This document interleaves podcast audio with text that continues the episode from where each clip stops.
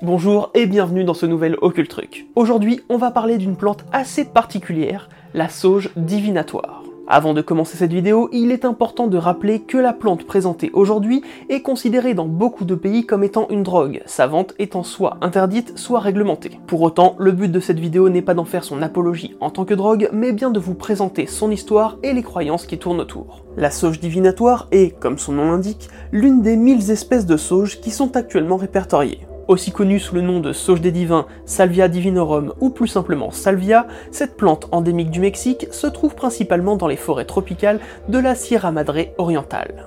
Même si l'espèce n'a été connue que très tardivement par le reste du monde, il semble que les chamans des tribus Mazatèques l'utilisent depuis bien longtemps à des fins divinatoires ou de guérison. La plante semble être traditionnellement un remplaçant aux champignons qu'utilisaient les chamans quand ceux-ci se faisaient rares. Elle ne semble donc pas être au centre des rituels, mais plutôt une simple alternative.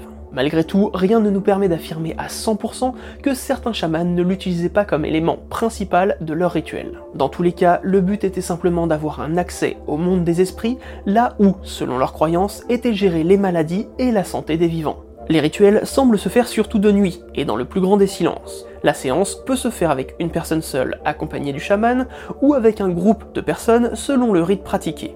Lors de l'utilisation des feuilles de salvia, ces dernières semblent être encensées de copal. On invoquait ensuite les esprits et les dieux avant que les feuilles, qui forment alors une sorte de cigare appelé priem, ne soient mâchées ou sucées sans jamais en avaler la substance. Le chaman est là où les personnes présentes devaient donc traditionnellement chiquer le priem. À partir de ce moment-là, tout le monde devait se coucher afin d'éviter le moindre bruit ou le moindre mouvement pouvant perturber les visions. Ces dernières devaient être assez fortes pour que le chaman puisse partager ses conseils aux malades ou à la tribu. Il faudra attendre 1939 pour qu'un certain Jean Bassett Johnson répertorie cette espèce de sauge alors qu'il étudiait les rituels consacrés aux champignons hallucinogènes dans les tribus mazatèques. D'ailleurs, cette plante semble avoir été plantée et cultivée par les chamans locaux, car étonnamment son origine semble inconnue. Et si son origine semble poser quelques problèmes aux taxinomistes, c'est parce que la plante est inhabituellement stérile, ce qui normalement indiquerait un caractère hybride. Mais des recherches génétiques indiquent que la plante n'est pas issue de croisement. De nombreux spécialistes, comme Robert Gordon Wasson, émettent l'hypothèse que la Salvia divinorum pourrait être utilisée par d'autres civilisations depuis bien plus longtemps. Aussi, ils supposent que la plante mythologique appelée Pipiltzintli dans les codex aztèques, et qui permettrait de parler aux esprits, pourrait être la salvia. Cependant, les codex laissent entendre qu'il existerait des plantes mâles et femelles, contrairement à ce que l'on connaît de la sauge des devins, qui, elle, produit des fleurs des deux sexes sur une plante unique.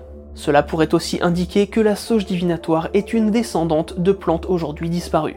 Bien que son usage semble être ancestral, cette sauge a été décrite par les habitants de la région au XXe siècle comme portant le nom de Horas de la Pastora, Yerba de la Virgen ou encore Yerba de Maria, ce qui signifie respectivement feuille de la bergère, herbe de la Vierge et herbe de Marie, ce qui laisse clairement sous-entendre une influence chrétienne espagnole sur le nom local de la plante. C'est en 1962 qu'Albert Hoffman et Robert Gordon Wasson assisteront à ces rituels et auront l'autorisation de ramener quelques boutures avec eux.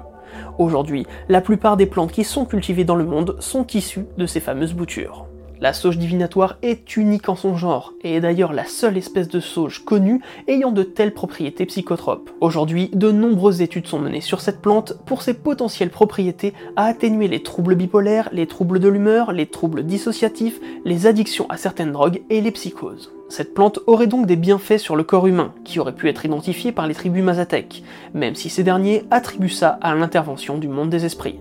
D'après certains témoignages contemporains, la salvia divinorum provoquerait des sensations de décorporation, de distorsion temporelle ou encore de réalité alternative. Ceci expliquerait largement la sensation d'accès à un monde divin. De la même façon, le rituel consistant à s'allonger comme il est rapporté chez les Mazatèques semble être expliqué par certains consommateurs. Ils expliquent que tout stimuli externe peut provoquer une expérience troublante, voire violente.